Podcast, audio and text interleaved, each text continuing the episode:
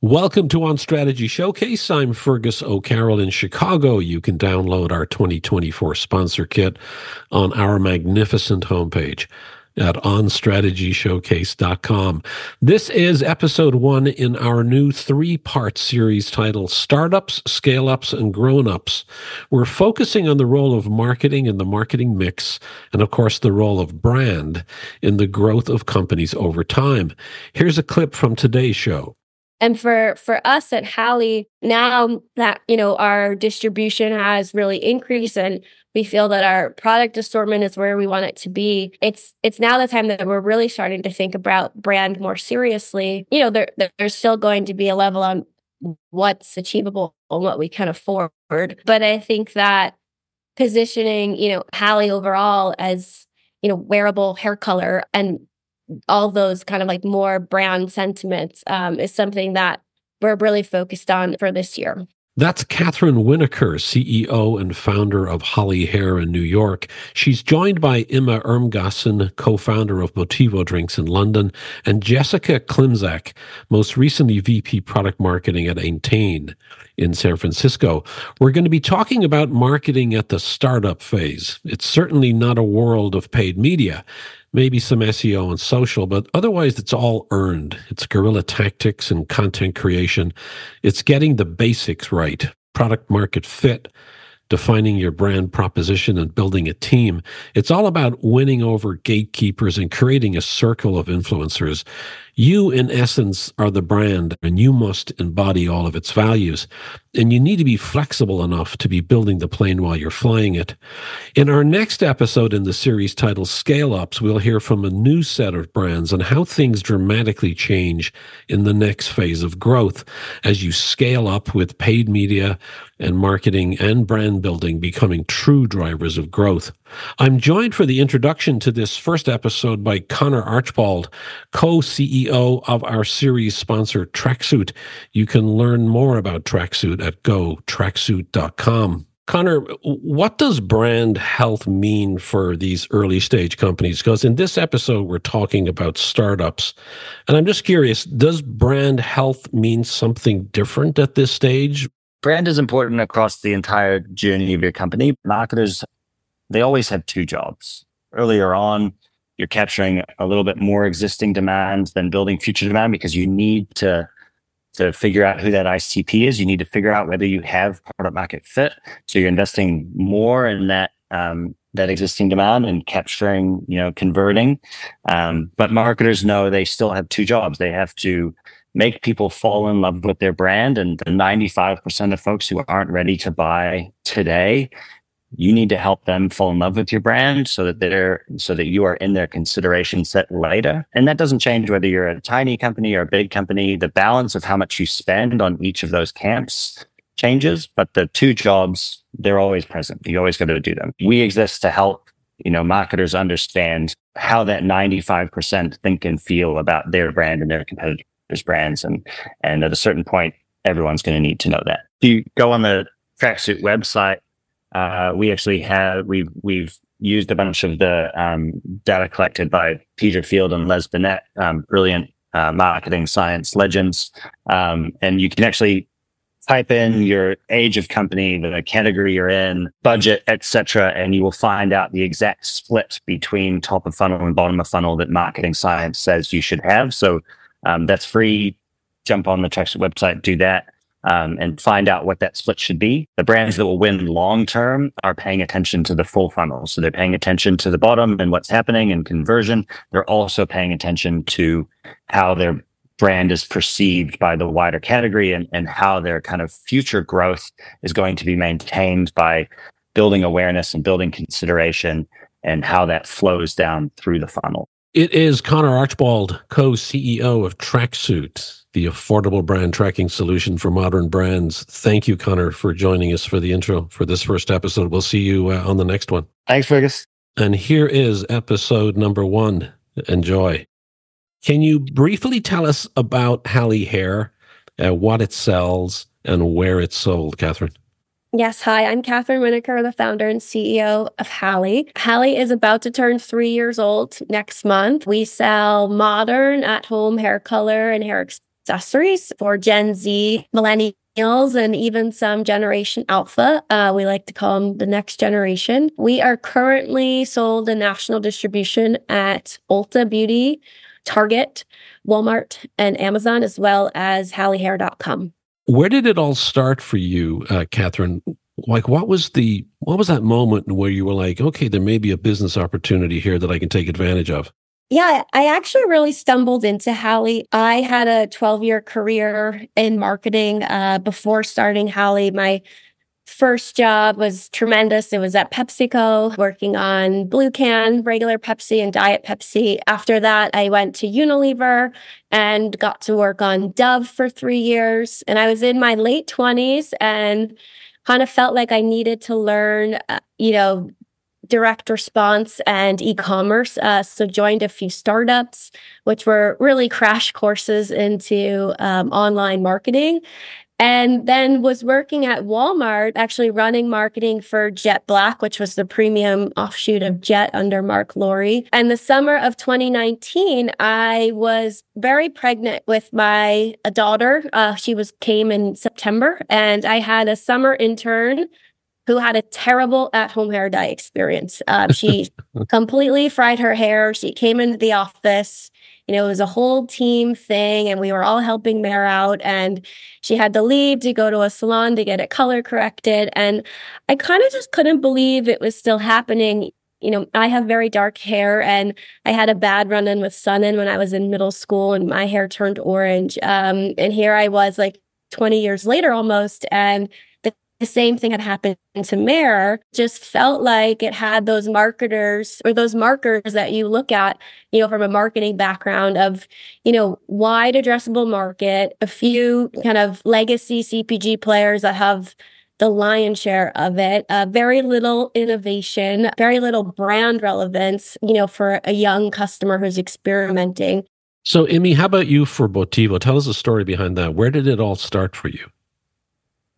Yeah, so so Botivo, um, you know, we're in the UK, so you guys won't be aware of it, but we are a non-alcoholic drink, um, and it is an aperitif um, inspired botanical drink, um, which takes over a year to make. So it's like a truly, truly craft product, which has got no flavorings or preservatives. And um, I have a business partner uh, my co-founder uh, called Sam, who actually created the liquid before I joined. So I joined when it was a few months old. Um, and the kind of story is, is that Sam actually has another business uh, where he creates the drinks for sort of really high end um, events. So put into context, he created all the drinks for the royal wedding, the Harry and Meghan, for example. So he's kind of done really high profile um, events and had really, really demanding clients. And it got to a point where people were asking for non-alcoholic drinks that were, you know, all natural, no flavorings, no preservatives, like truly, truly like amazing in taste. Um, and he actually ended up making the liquid Botivo for these events um, and was serving them uh, and eventually, you know, more and more people are coming up saying, you know, where do I buy this liquid? It's delicious. Um, and I think after kind of hundredth request, he was like, okay, I'm, I'm going to have to sort of bottle this and um, and make it into a product. Is it an ingredient, or do you drink it straight?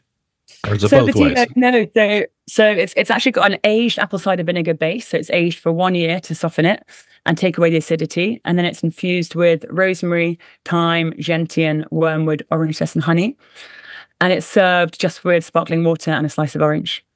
Um, or with tonic water, or actually, it also is used as a modifier for cocktails as well, alcoholic cocktails.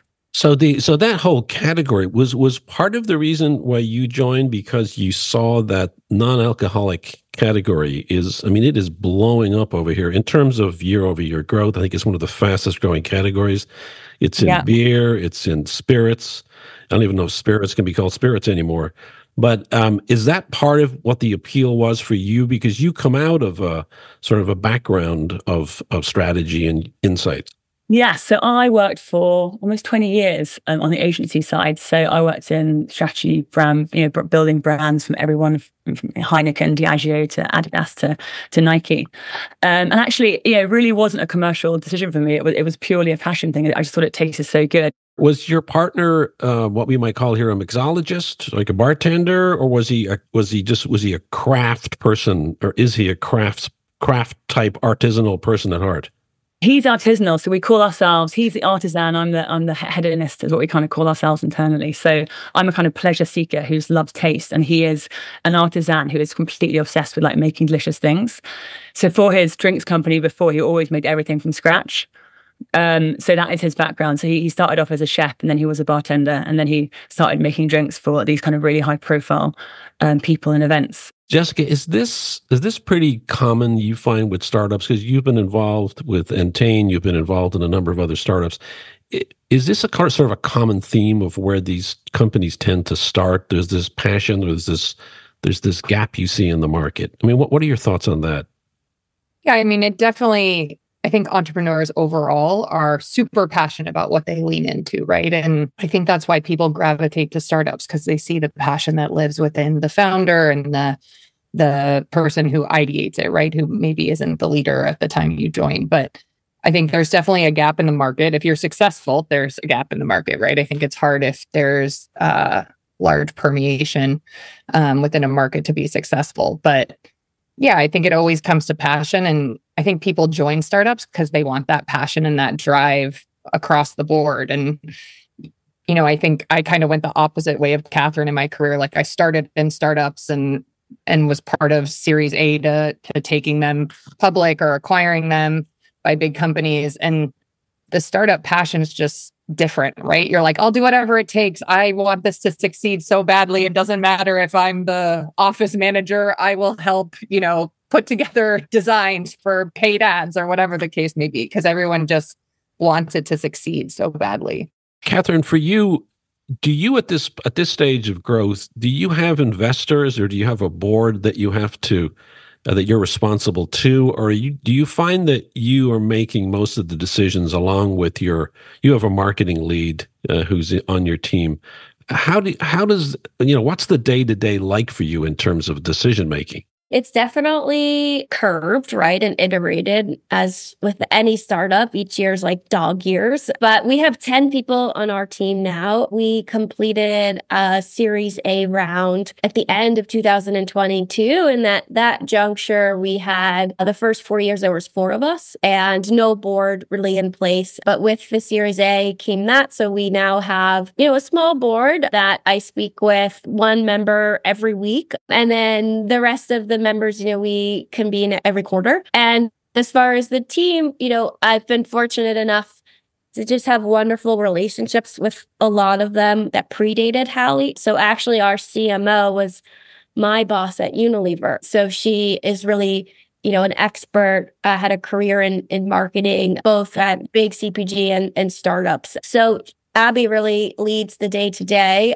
for us. And I think that I manage mostly product innovation and supply chain and, and finance at this point. So for for Botivo, Imme, is it the same way? Are you coming in as a marketer? Are you thinking as a marketer? Are you thinking about uh, how how to roll this out? Uh, yeah, I mean, absolutely. Like my, I, I, my background is sort of brand building and marketing, so I completely approached it um, from a sort of marketing point of view. But the first step was just trying to identify sort of a white space, I guess, in the market. And and and for me, that is very tied to product because I don't believe that you can create a brand unless the product attributes that you're actually um, product has can actually claim those things um, authentically. So for me, Botivo was a really, really pleasurable product. And at the time uh, when it launched, everyone in the market was talking about moderation and holding back. And I still think that's very much the dominant narrative. It's very much rooted in you know, drink for tomorrow or like you know moderate and that kind of more, more uh, moderation narrative. And that was be- that's because of the alcohol content in certain drinks, right? Or no? Well, I think well, I think that people sort of assume that like people are going to non-alcoholic drinks because they're not drinking. And actually, for me, the shift was I'm not going to Botivo because I'm not drinking. I'm going to it because it's freaking delicious. Um, and I felt like actually, like, you know, categorizing the market and dividing the market like that felt, felt very uh, residual. And actually, um, you know, our, our, our consumer isn't a, a, non-drinker. They're actually a, a, kind of a foodie who loves the way things are made, who loves real ingredients, who loves quality. And actually putting a sort of dividing things into sort of moderators drink this and pleasure seekers drink alcohol felt very wrong to me. And actually, um, the whole brand around Botivo is a pleasure brand, not a moderation brand. And that's very much with my marketing hat on, where sort of white spaces and the kind of consumer that we want to talk to doesn't really relate to moderation narratives a lot of the time. Um, and yeah, I think that's also where the market's heading and where the momentum is going to be going in the future. So, do you market uh, Botivo as a non-alcoholic drink, or is that a secondary message, or even tertiary? Well, reluctantly, we do. Um, in that we have no choice because buyers or consumers, etc., always want to put a label on something. So, you know, if you're selling in in a restaurant, you have to be in the non-alc section. If you are selling on a website, you have to be in the you know, non-alc section. But in terms of how we speak as a brand, we never talk about dry January. We never talk about moderation. We never talk about October. They're just not language that we ever go for because the idea is we don't want people to drink it when they're not drinking. We want people to drink it as a genuine, delicious alternative. Um, and it doesn't make sense for us to um, kind of pit them against each other um, with that brand strategy in, in mind. You guys are two years in.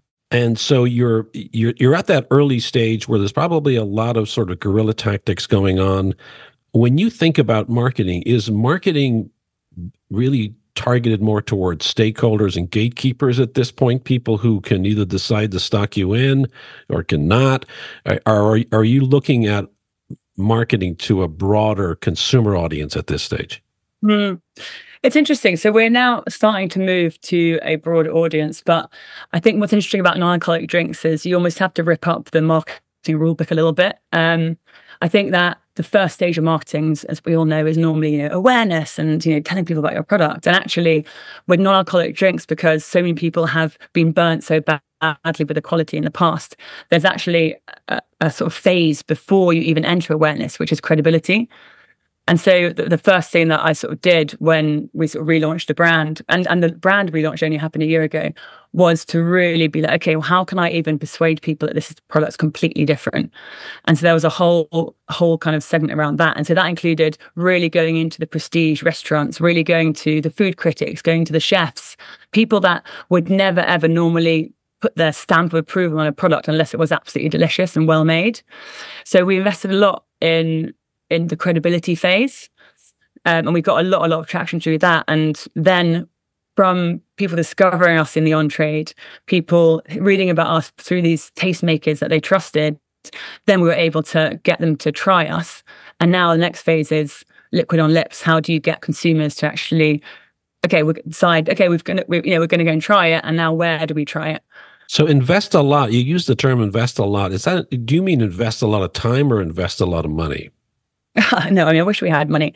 Um, that's the money, small amount of money that we have. Uh, we invested a lot of time. So a lot of it was sending out bottles to these people, ask them if we could quote them, um, just trying to find really smart ways to um, get, you know, going door to door to these kind of really amazing restaurants, getting in front of the sommeliers, getting a quote from the sommelier that we could then use on our socials, um, and just kind of really hustling um, to get these tastemakers' um, opinions into the sphere of our brand without paying for them.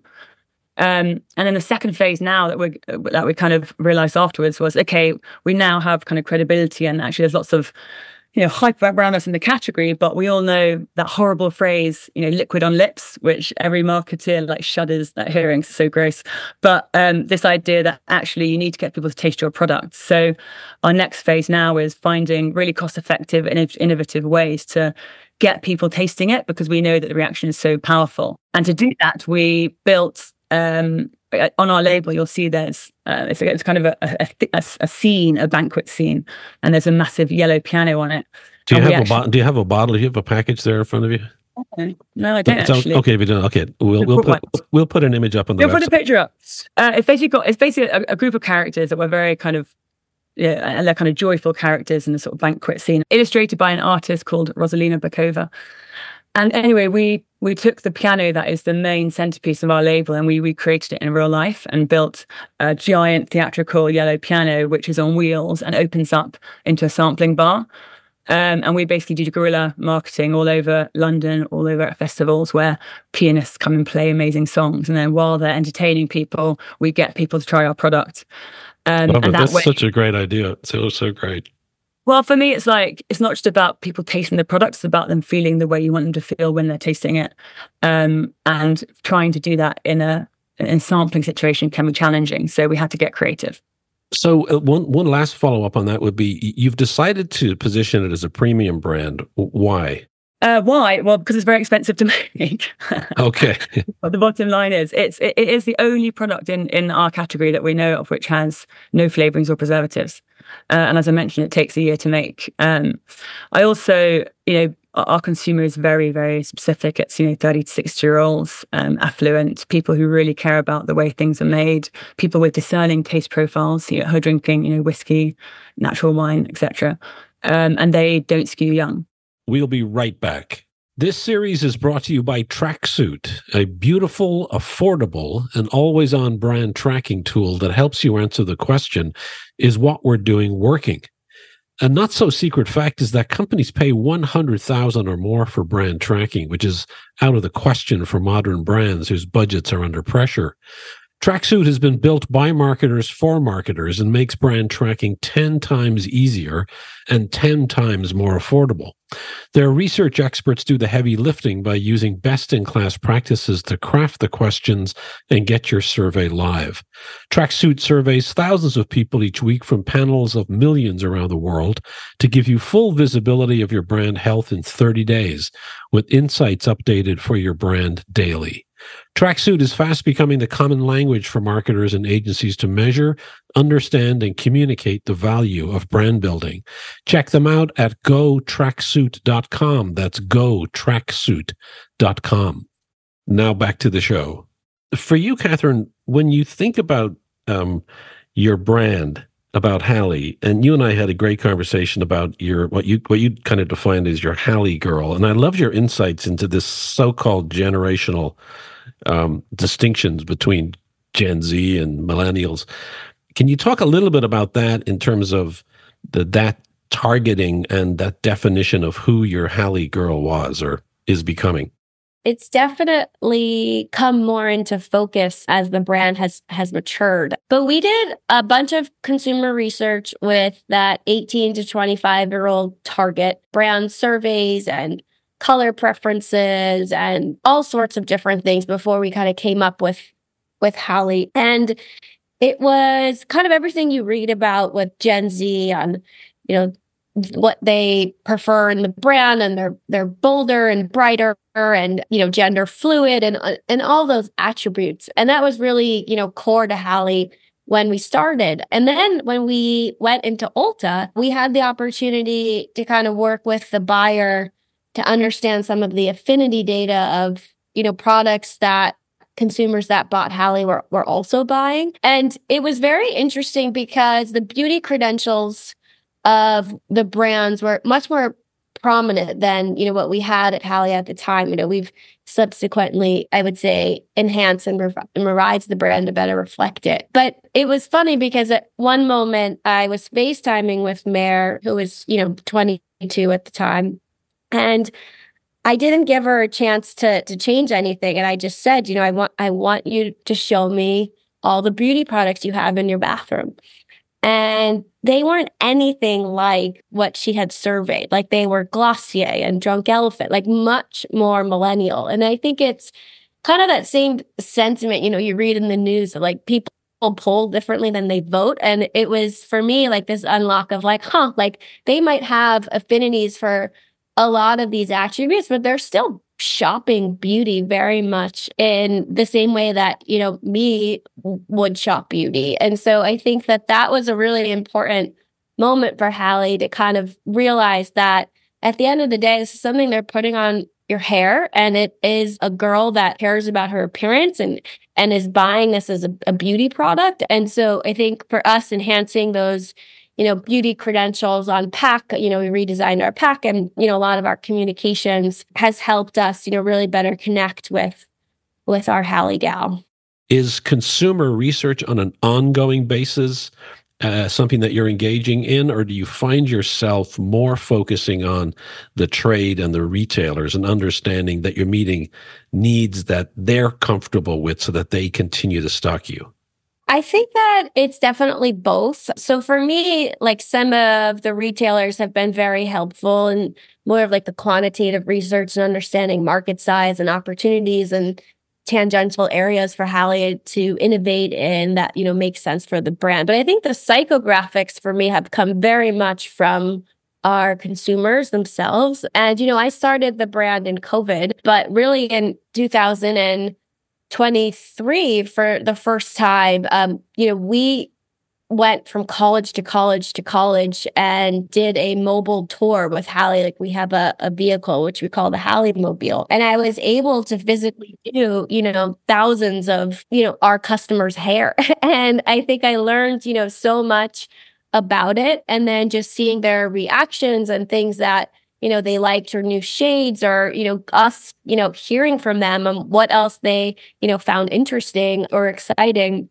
has been a huge component for Hally. You know, at, at Pepsi, they used to call, say, cans in hands. Like you just got to get cans in hands and have people try it. And for me, like that sentiment, which I think is very old school, it's now come see a, a lot more experiential grassroots coming back. But that was you know, been a huge unlock for us at Hally because in general, the category that we're playing in um, you know, at home hair color carries very little relevance to the customer that we're going after. And so I think, you know, our biggest opportunity is to, to grow the category at large, to bring new people in that, you know, never once shopped at home hair color because we now create products that are formats that are easy and, you know, low, like low commitment and they wash out. And so it was very much the seeing is believing strategy and you know the product is so demonstrative so having people you know physically try it and then you know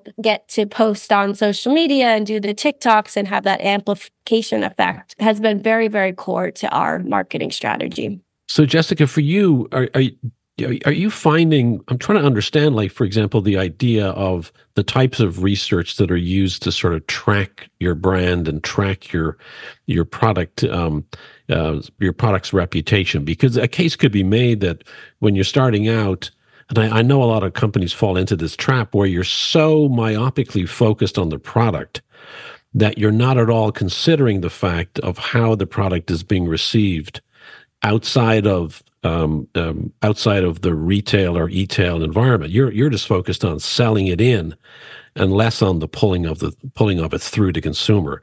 Um, in terms of monitoring it, does that make sense to you?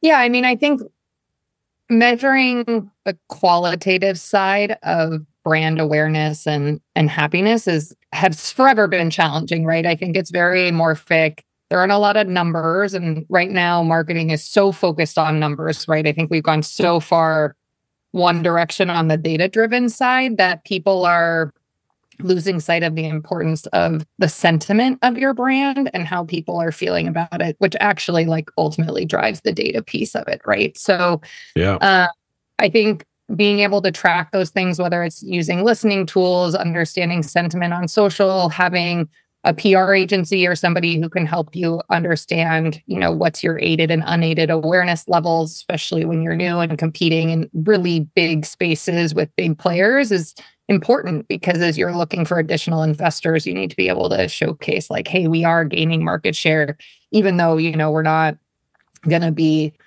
you know the revlon of the world like we're making our own space and this is how people are responding to it. And that's really important when it comes to additional rounds of funding.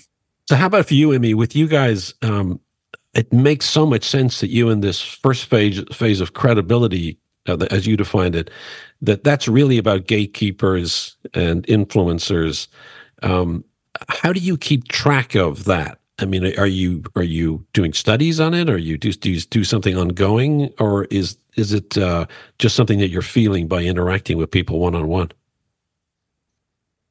It's kind of a combination of things. We do. Uh, uh, my background is consumer research, so we do look at what how everyone is, you know, talking online. We do social listening. Um, uh, so and, and you know keep track of of all that. I spend a lot of time um, in that world.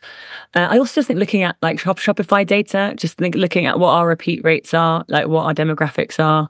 Um, you know, uh, that that kind of how much they are you know, increasing the bottle, you know, the basket size, like in between purchases, that you can start to understand you know, which demographics you're connecting with from their behaviors on Shopify, and actually you can get quite a lot um, from that, and then you can use that data to then we do do groups to then dive into what that data means on a personal level. So, Kathryn, it's um, it's interesting as Jessica just said. This idea of performance marketing uh, versus brand marketing. Do you see a distinction between them, uh, those two types of marketing in your world today?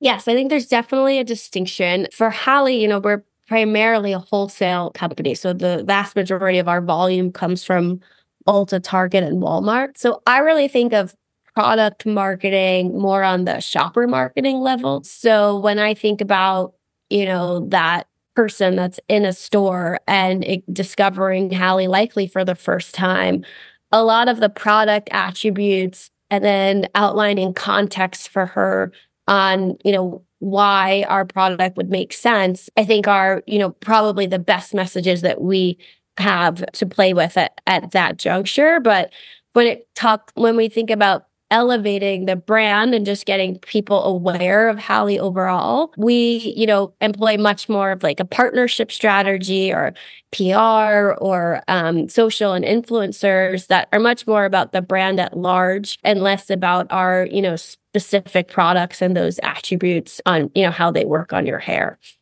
So, can you tell us a little bit more about your marketing mix today? Tell us about the type of marketing that you can now afford to do that you couldn't previously. I mean, we still don't have, you know, I'll be all watching the Super Bowl on Sunday and loving all of the spots and rooting for all of the big guys, but no, we're not doing any of those. So, you know, to answer your question, when I first started Hally and had, you know, really, really zero money. I spent $5,000 a month on a PR agency. And it was just something that I felt that it was like our biggest line item besides our company insurance at the time. And it was just something that we felt like was so important to get people to first learn about Hally. But our mix today, like we've always had a really strong partnership um, angle. And, you know, the way I thought about it was, you know, how do we work with brands that are much bigger than Hally that we can borrow, you know, from their equity that, you know,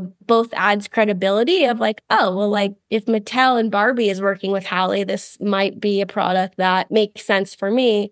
And then also, again, I think a lot of our strategy is just about creating relevant usage occasions for our products. And that goes into, you know, basically bringing hair color more into the like pop culture beauty world. And so for us, like working with Mattel and Barbie, which we did last summer for the movie, was incredible because Ulta put us on, you know, an end cap in the front of the store with nail and color cosmetics. And so just being able to get out of the hair color aisle and really treat it more as like makeup for your hair and, you know, for us to perform with having like the same velocity and turns as, you know, much wider categories, those partnerships have been super key into our retail strategy of just getting more points of distribution for Hally. And so that's really a big part of our strategy and one that we'll continue with, you know, this year. We have some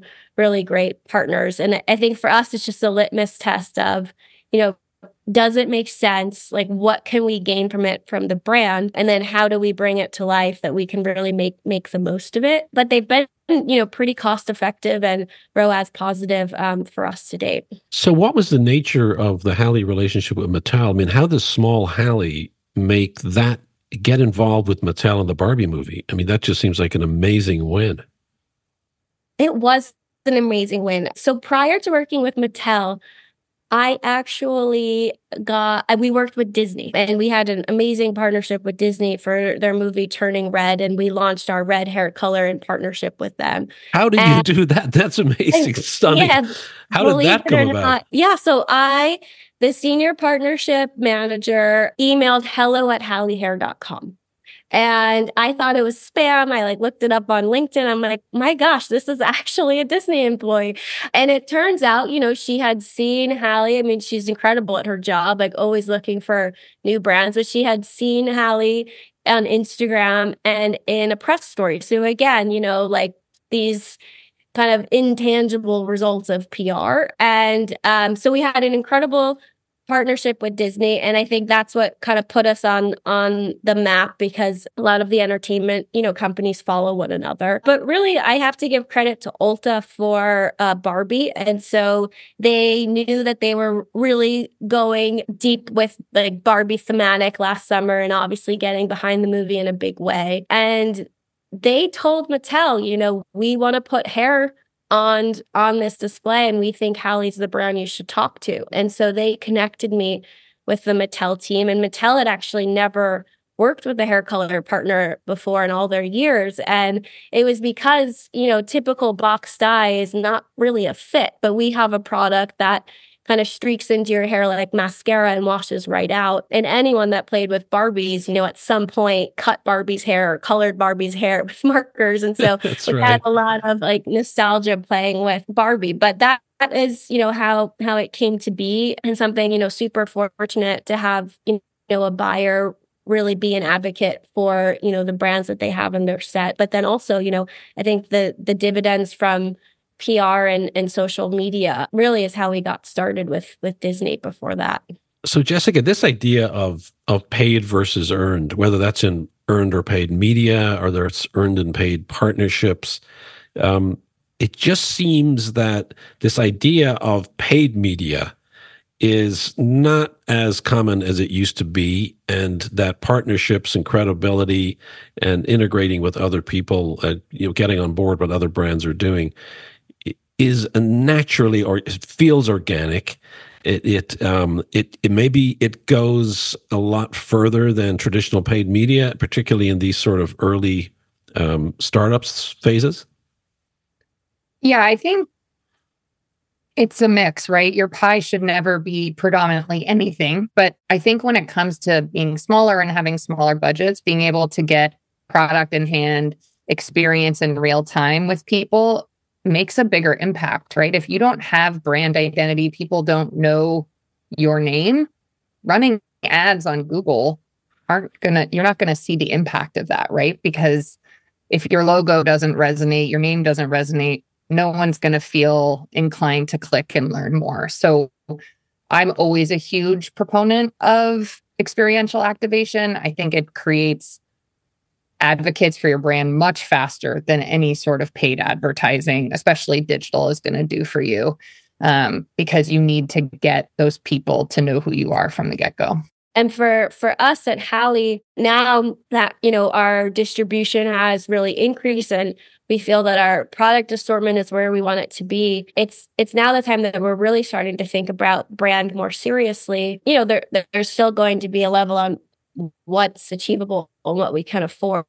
But I think that positioning, you know, Hally overall as, you know, wearable hair color and all those kind of like more brand sentiments um, is something that we're really focused on for this year. So, Jessica, for you, do you think, you know, for for many years, because I think the use of of um, of D 2 C platforms and uh, e-commerce, the whole con- the whole conversation around marketing tended to be going towards the data, as you said earlier, towards performance marketing. Do, do you see it sort of shifting back uh, towards a more balanced approach in the way that uh, I feel it is happening? I mean, I would I would love to see it shift back a bit faster than it seems to be right now. yeah. Um, I mean, to me, it's all matrixed, right? If you don't have one piece, your puzzle's not complete. Um, and so I think while there's definitely this trend around paid and data and what's the click rate and what's the conversion rate, yes, all those things are important. But at the end of the day, if your customer can't figure out who you are versus the competitor because you haven't done anything to develop and and cement that brand message to that consumer, your retention rate is going to struggle. And that happens a lot in startups, right? The first 4 years all the investors care about is acquisition. How many people have you acquired? What's your what's your CAC? How are you doing in terms of acquisition? And then around like year four or five, I see this all the time at startups. Like, so what's your retention rate? And everyone's like, wait, what? Retention? We forgot about that because you were so focused on acquisition. And so the retention happens faster if you have this brand awareness and advocacy development that happens in tandem, right? Yeah. And actually, I, I think increasingly investors are, are shifting that point of view as well. I think like they used to be like, what's your revenue? Like, how, what's your customer acquisition? And increasingly, the more I talk to investors, the more they're saying, actually, we're looking at how much is the basket size going up on the second, third purchase, how many people are coming back. And actually, your volume might be less, but actually it's more valuable to show that people are coming back because people don't just have like hundreds and thousands and millions of pounds to spend on marketing campaigns without showing that people are going to come back. And actually, that first acquisition is really expensive. It's the repeat rate is where you're making the money.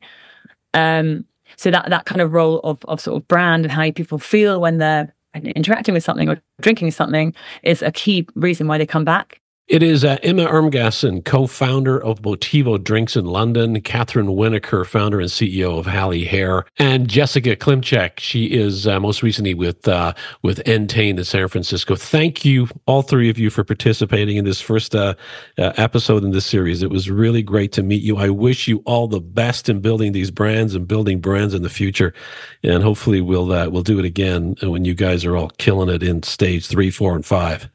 Thank you for so much. Bye. Thank, Thank you. you. Bye. And we'll see everyone on the next episode.